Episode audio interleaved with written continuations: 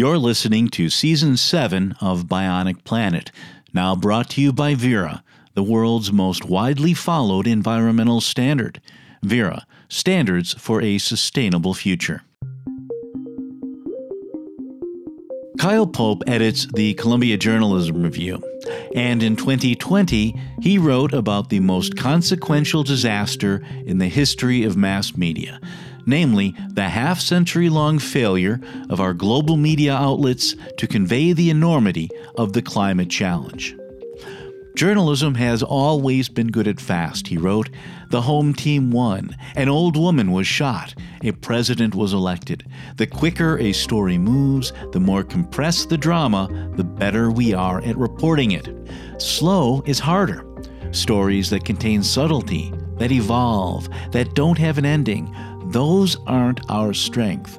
Racism, systemic poverty, the long term effects of outdated policy, these are subjects that we've consistently failed to get our arms around. We chase the immediate, the ephemeral, and ignore the seismic, the fundamental. We also, I might add, chase certainty, even when we think we don't. We're fine with scoring percentages and batting averages, but we struggle with nonlinear systems where 2 and 2 can add up to 20 or to 1. And we're not good at stochastic processes either. That's where random events compound over time. These are a bit too, well, ephemeral for hard headed realists. We deal in facts, and we like our facts the way we like our narratives simple and straightforward, even if reality isn't. That's one of the reasons we completely blew it on climate. And tragically, it's why we're blowing it on coverage of solutions, where uncertainties are more pronounced. Today on Bionic Planet, will coverage of climate solutions suffer the same fate as coverage of climate science?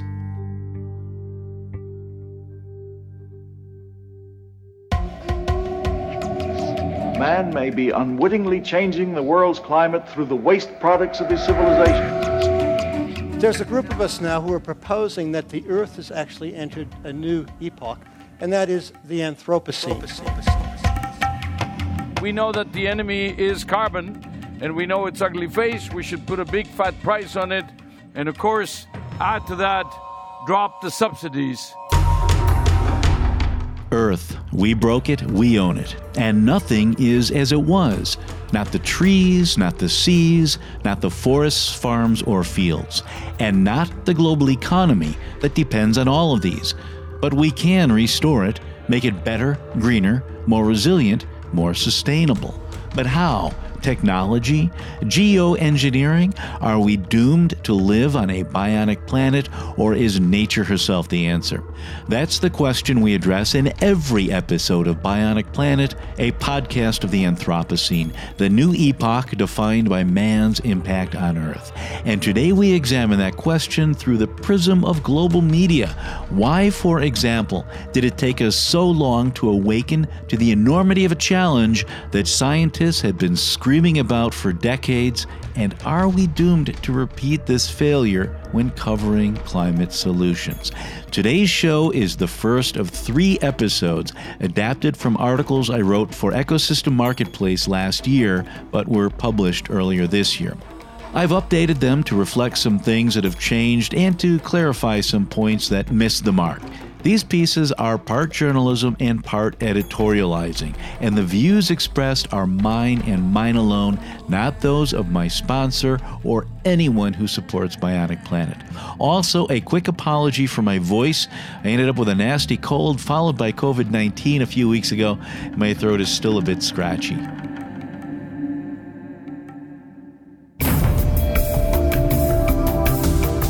Early last year, The Guardian published a story under the following headline Research findings that are probably wrong cited far more than robust ones, study finds. The story focused on the work of two behavioral psychologists who'd examined reams of research and concluded that bright, shiny bunk is 100 times more likely to be cited than is bland, boring truth, a ratio that triples in social sciences. The editor who wrote the piece dutifully reminds us that the finding, quote, is itself not exempt from the need for scrutiny, but that historically, the more dramatic the results, the more likely they are to be wrong.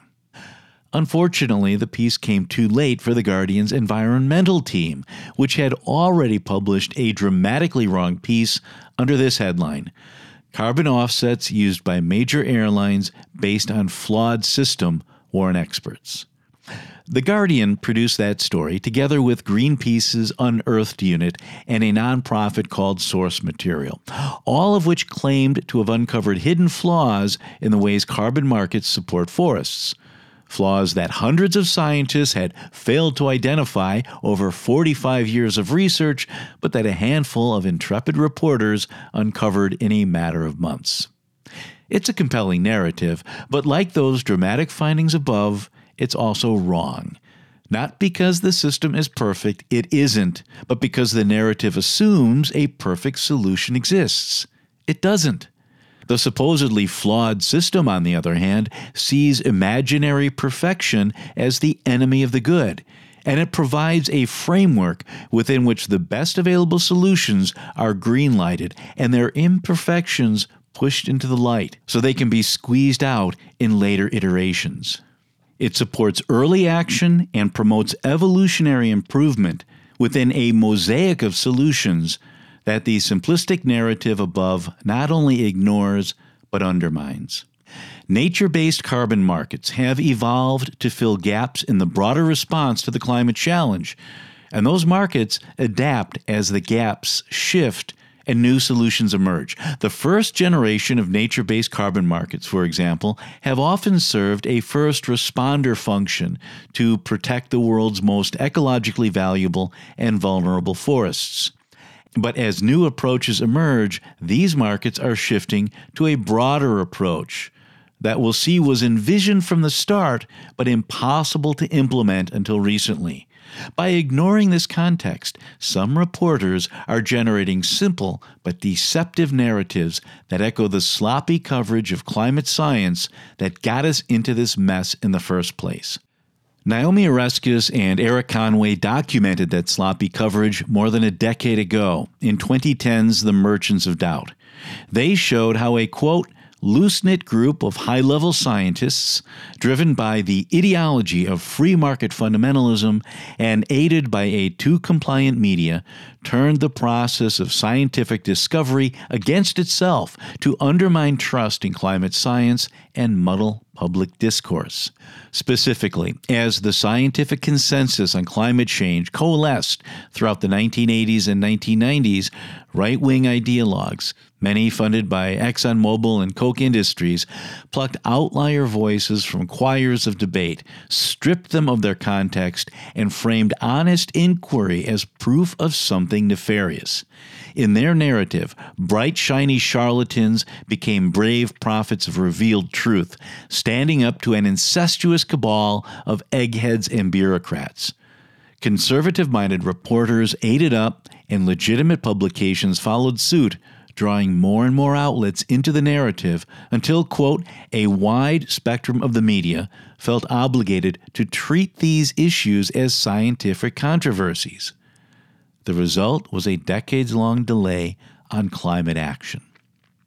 Something similar is happening in coverage of market based natural climate solutions, or NCS, with decades old ideological disputes being framed as newly unearthed findings, and legitimate areas of debate being framed as evidence of something dark and nefarious. This time, it's not free market fundamentalists who are contaminating public discourse, but others who are equally convinced of their righteousness, including but not limited to ideologues from the left, those who see the market economy as the root of all evil and carbon offsets as a tool for perpetuating that evil. In their view, markets got us into this mess, and markets can never get us out. One must question the motive for this ongoing reliance on market based mechanisms, the very system that has led humanity to what is now a point of systems collapse, wrote Greenpeace last year. The environment and the cultures living in harmony with it should be the basis for human development and societies, not an item of the market economy, declared Brazilian NGO CIMI. I'm no free market fundamentalist, and I'm even sympathetic to some of these views, but no one is allowed to support their arguments with findings that have been cherry picked, decontextualized, and distorted. If The Guardian, Greenpeace, source material stories reveal anything, it's that the climate challenge isn't a puzzle book with an answer key in the back. It's a wicked problem that makes COVID 19 look like grammar school arithmetic. As in medical treatments, climate solutions are based on probabilities instead of certainties. They are, by necessity, implemented with incomplete information, and they often work in tandem with other treatments. What's more, their efficacy is measured against viable alternatives and not against pet theories, miracle cures, or imagined states of perfection.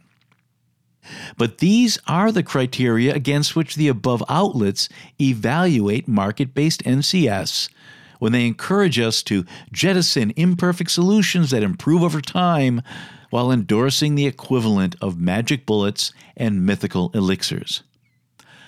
Ideologues aren't the only ones putting narrative over substance. In the past year, ProPublica and the MIT Technology Review have produced similar content, as have Bloomberg, National Public Radio, and a handful of others. None of them are making stuff up, but they all present an incomplete and dangerously misleading narrative at a time when the public needs context. My goal with this series is to provide that context and not, as it may first appear, to convince you that carbon markets are perfect. They're not, as I stated above but nothing is. Instead, I hope to put these markets into perspective by showing how they evolved to their current state, how they're continuing to evolve, and how that evolution addresses uncertainty. I won't go into deep detail on specific methodologies, but I will provide links to pieces that I and others have written, which you can find in the original article or in today's show notes. I'll also try to offer some insight into how market solutions fit into the Jenga tower of interlocking climate solutions and why the sum is greater than the parts. I'm offering a broad sweep, and I apologize for not offering point by point rebuttals to specific articles. Those do exist, and I don't want to rehash them, but I will link to them as well. If I do my job right, you'll soon have the context you need to understand those rebuttals and to distinguish the sensationalist coverage that I'm critiquing from the workhorse coverage that comprises the bulk of what's out there. All systems are imperfect, and the system of market based NCS is no different, but it's done pretty well considering it had to evolve with little in the way of resources or support from the larger world until very recently. Now that the world has awakened to the enormity of the climate challenge, these markets can help accelerate our efforts to meet that challenge, but only if a critical mass of people understand how they work and what their limited role is. In this installment, I'll offer my take on how media can run amuck in covering complex issues like climate change with or without ideological bias. And in part two, I'll offer a brief history of natural climate solutions in part three, I'll introduce a framework for identifying science denial and see how this coverage fits into it. I cover a lot of territory here. And while I've checked a few things with friends, there's been no formal review.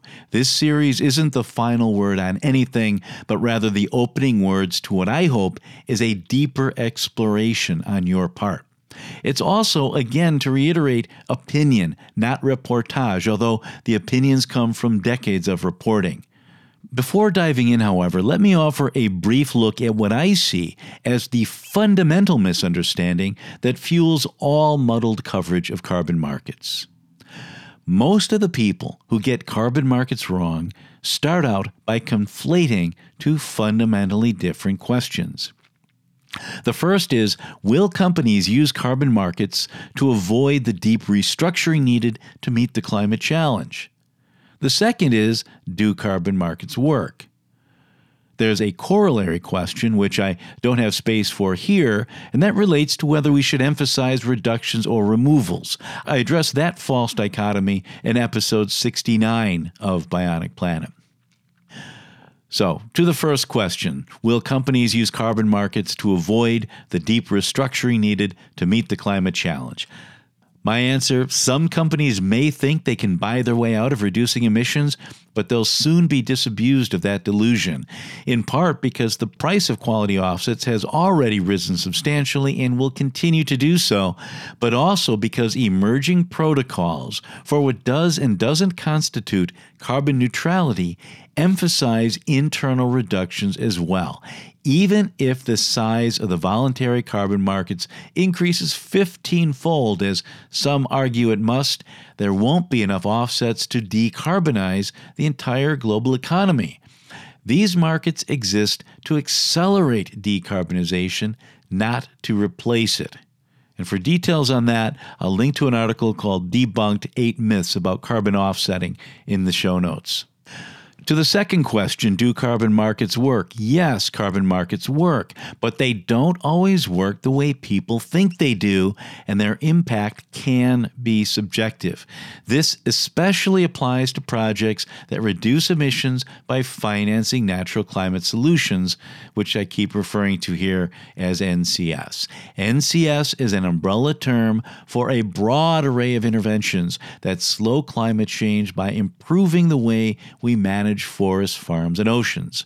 These involve science based methodologies that incorporate varying degrees of certainty and uncertainty into their accounting. This ensures environmental integrity, but it also makes the methodologies hard to communicate, let alone develop, and easy to distort. In my view, most of the people trying to undermine trust in market based NCS are doing so because they don't trust the answer to the first question. Again, that first question was Will companies use carbon markets to avoid the deep restructuring needed to meet the climate challenge? They don't trust the companies to use them right, so they start to claim that the projects aren't delivering. And we touched on that in the last episode. One school of thought says we should use markets to punish oil companies instead of financing cost effective mitigation. And I hear that. There is an argument for creating a high carbon price to drive change, which I covered in my very first episode of Bionic Planet and will explore in part two of this series. I've also argued that we should hold purveyors of science denial accountable for their lies, but that's a different issue. Many of those criticizing market based NCS argue that fossil fuel emissions should only be offset through industrial carbon capture and storage, or CCS, which pulls carbon dioxide from the atmosphere. CCS includes machines that have meters on them, which theoretically makes for a simpler accounting than you get in natural climate solutions. I see the argument, and it's a legitimate debate, one where reasonable people can disagree. What we all agree on, however, is that it's not an either or situation. We need it all. I see the mechanisms that I'm exploring in this series as dominoes that we've been lining up for 45 years, waiting for the world to finally awaken to the enormity of the challenge. With that awakening, we can tip those dominoes to trigger a global restoration of nature, and we can do it fast, but only, again, if a critical mass of people see how this all fits together. Bottom line, if people want to argue that certain industries should only only be allowed to use certain types of offsets, that's their prerogative. But if they lose that argument, they can't go trying to discredit market based NCS with cherry picked findings and outlier opinions that run contrary to a preponderance of the evidence. Before we get into the second block of today's show, a word from this season's official sponsor or from me on behalf of this season's official sponsor, Verra, the world's most widely followed environmental standard.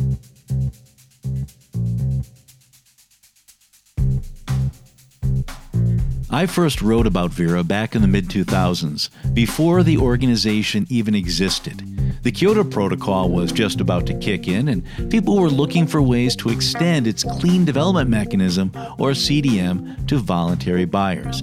The CDM was the part of the protocol that made it possible for companies in rich countries to partly meet their commitments by financing reductions in poor countries.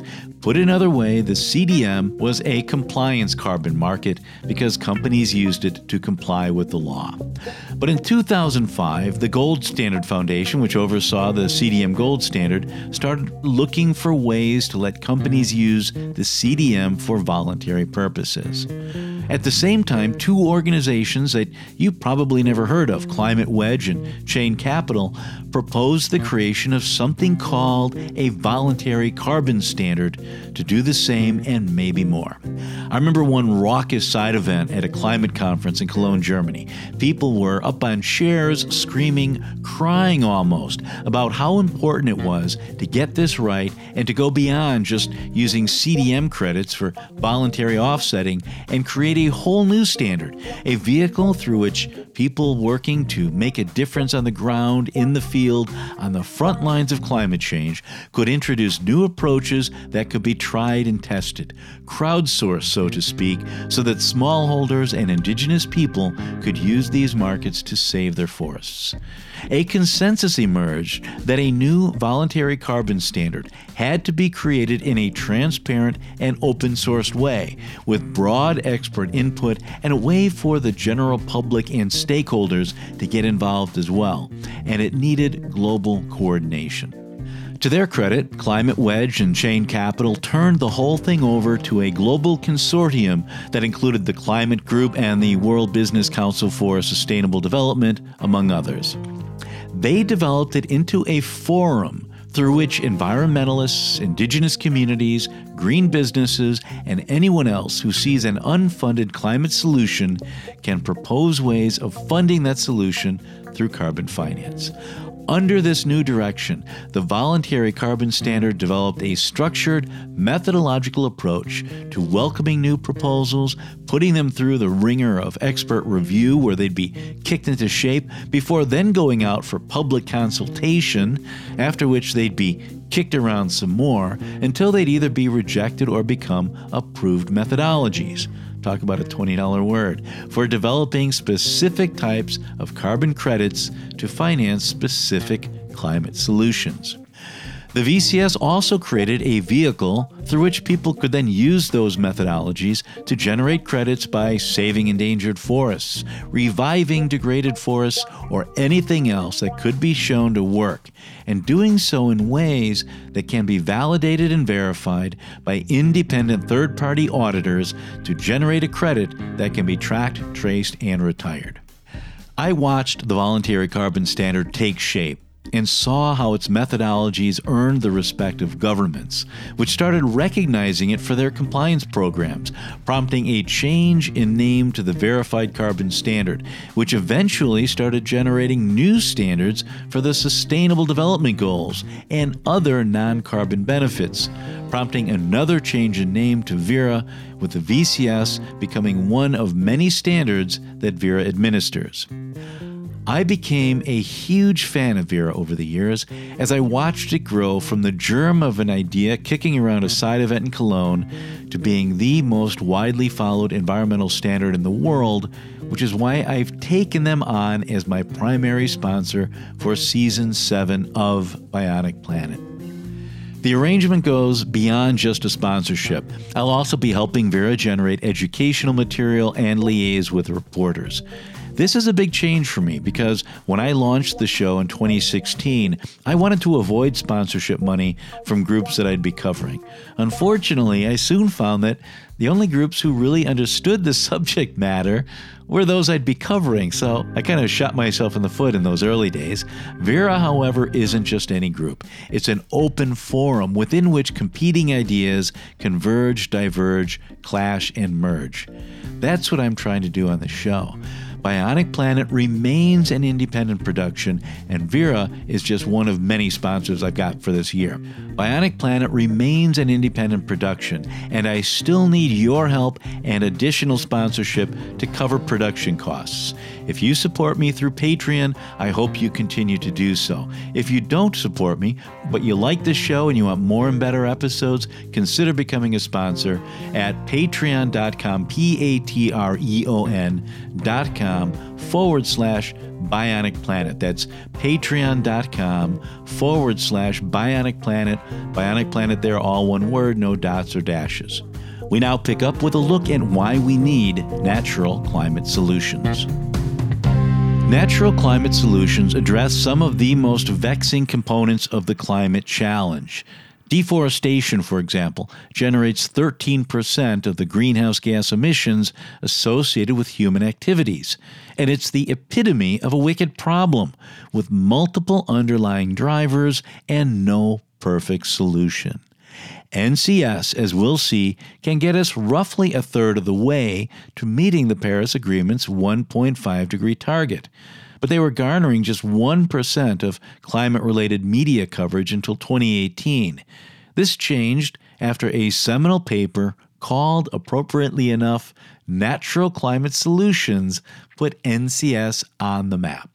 Media now cover NCS, but it's sometimes a blend of exuberant, unexamined support for nature and condescending dismissal of the financing mechanisms that enable that support.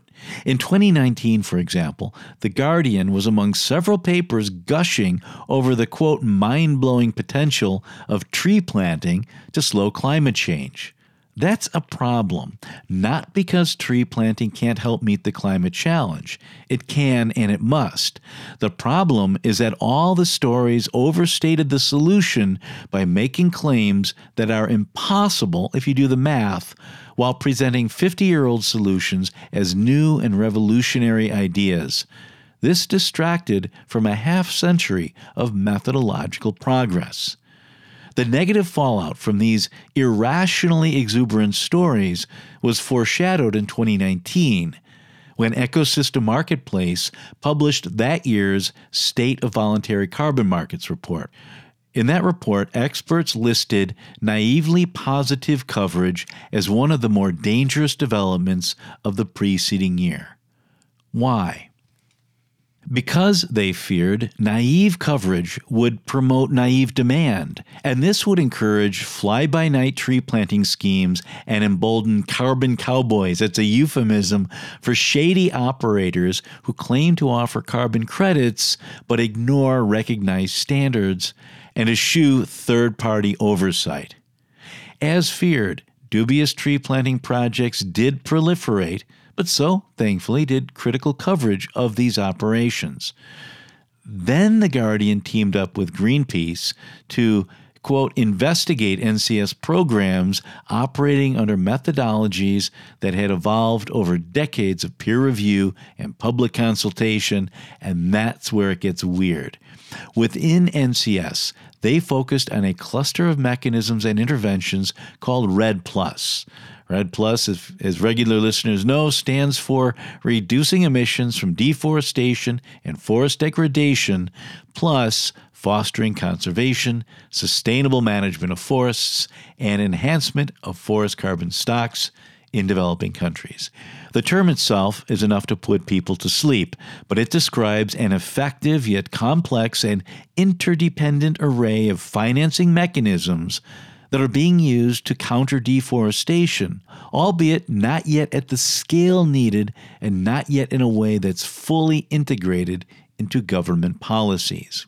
Unlike simple tree planting schemes, which offer nothing in the way of accountability, verified carbon projects follow detailed methodologies that were developed through this public process of peer review and response each project, as a result, has its own prepared documentation that describes the design of the carbon credit, known by various names project design documents, project description templates, and other terms that lay out the rationale for the project's climate benefits, as well as the probabilities of the project succeeding or failing and the risk management strategies that will be undertaken based on those probabilities.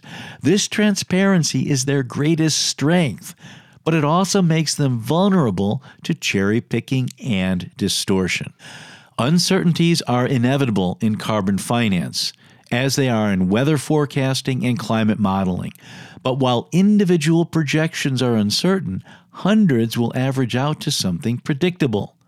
Forest Carbon project developers use uncertainty levels to adjust the number of credits coming from their projects and buffer pools to provide insurance against reversals from events like forest fires or incursions. Independent third party project validators check these uncertainty levels, and the methodologies underpinning these projects are updated as the science improves. What matters to the system is whether the risk adjustments, insurance pools, and buffers prescribed in the rules and methodologies make up for uncertainty. Carbon standards are in the midst of major updates right now, with new methodologies out for public consultation and new criteria for verifiers and validators, as well as new training regimes.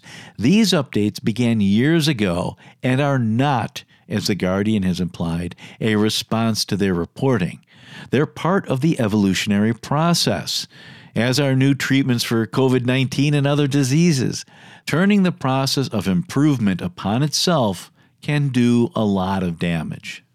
Now, every journalist I know agrees that we blew it on climate change and for reasons that Columbia Journalism Review editor Kyle Pope elucidated in 2020, as I mentioned in the opening of today's show. If you think things were better in the golden days of journalism, check out what New York Sun editor John Bogart said more than a century ago. When a dog bites a man, that is not news because it happens so often, he said. But if a man bites a dog, that is news. This is less a media failure than a bug in the human psyche. We're drawn to novelty and clear story arcs because they're how we learn and assimilate information. The problems come when novelty distracts us from boring reality or when the clear arc is a false narrative. In academia, they talk of publication bias, which means studies that confirm the consensus rarely get published. Scottish psychologist Stuart Ritchie recently bemoaned this phenomenon. Scientists are dependent on grants to support their research and work in an atmosphere that favors showy and ostentatious findings over workhorse studies that only add small pieces to our knowledge, he wrote.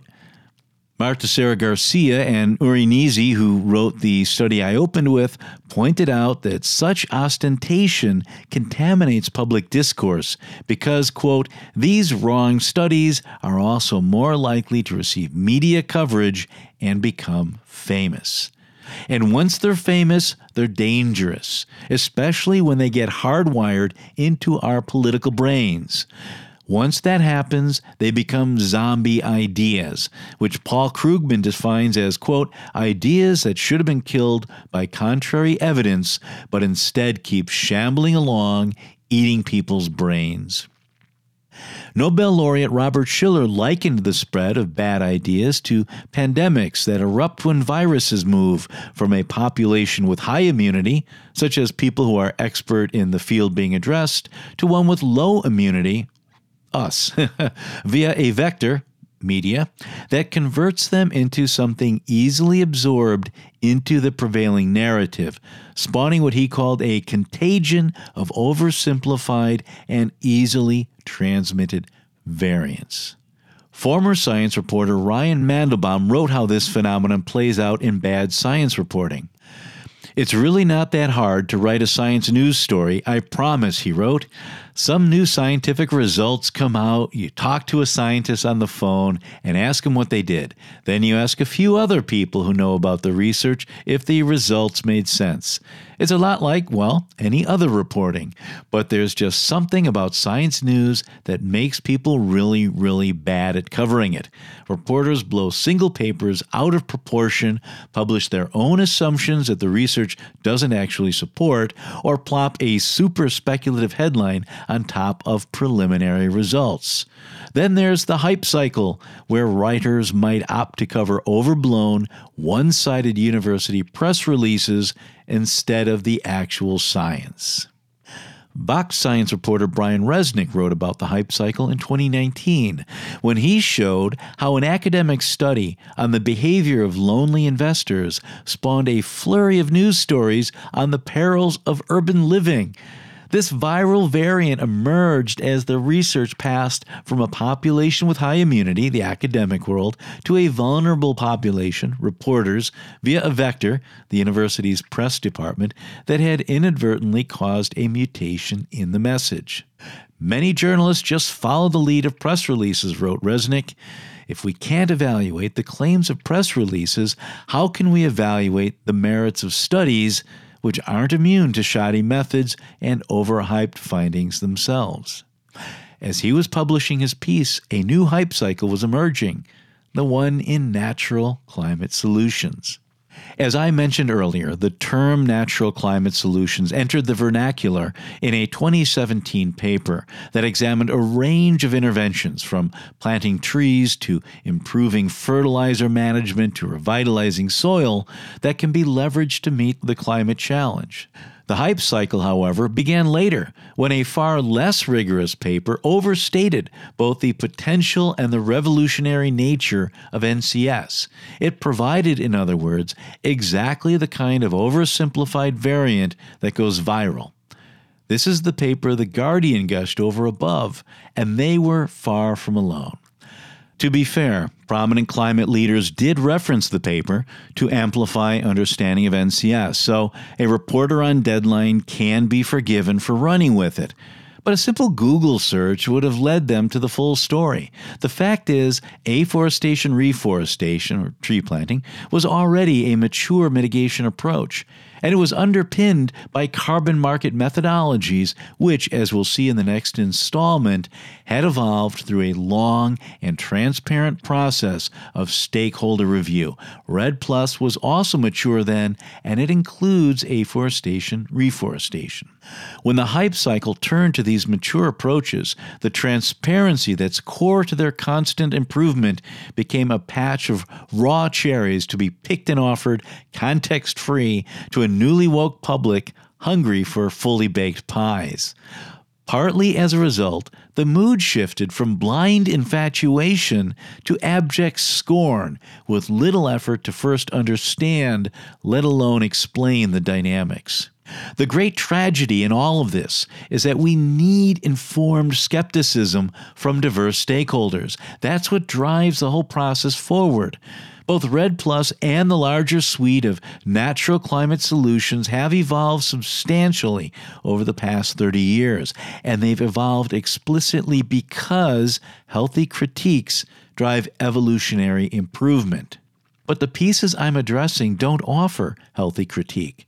They offer sensationalist headlines highlighting issues that either no longer exist never existed or are known limitations in workhorse mechanisms that are functioning in their own little way but being whipped and beaten for not managing to pull the entire load on their own. Infuriatingly, many of those doing the whipping and beating have also done the most prancing and the least pulling. Now, in the next installment, I'll offer a brief history of natural climate solutions before segueing into a more focused summary of the parallels between bad science reporting and outright science denial. Before wrapping up, a quick reminder if you think I'm doing a good job of translating these issues into plain English and putting them into context for you, and you want to hear more and better episodes, then help me give them to you by becoming a patron at patreon.com forward slash bionic planet. That's patreon.com, P A T R E O N dot com forward slash bionic planet, bionic planet with no dots or dashes. There you can support me for as little as $1 per episode and with a monthly cap. The one complaint I get is that I don't generate enough episodes, and you can help me deliver more by becoming a patron. The address again, patreon.com forward slash bionic planet. That wraps up today's show. Until next time, I'm Steve Zwick in Chicago. Thanks for listening.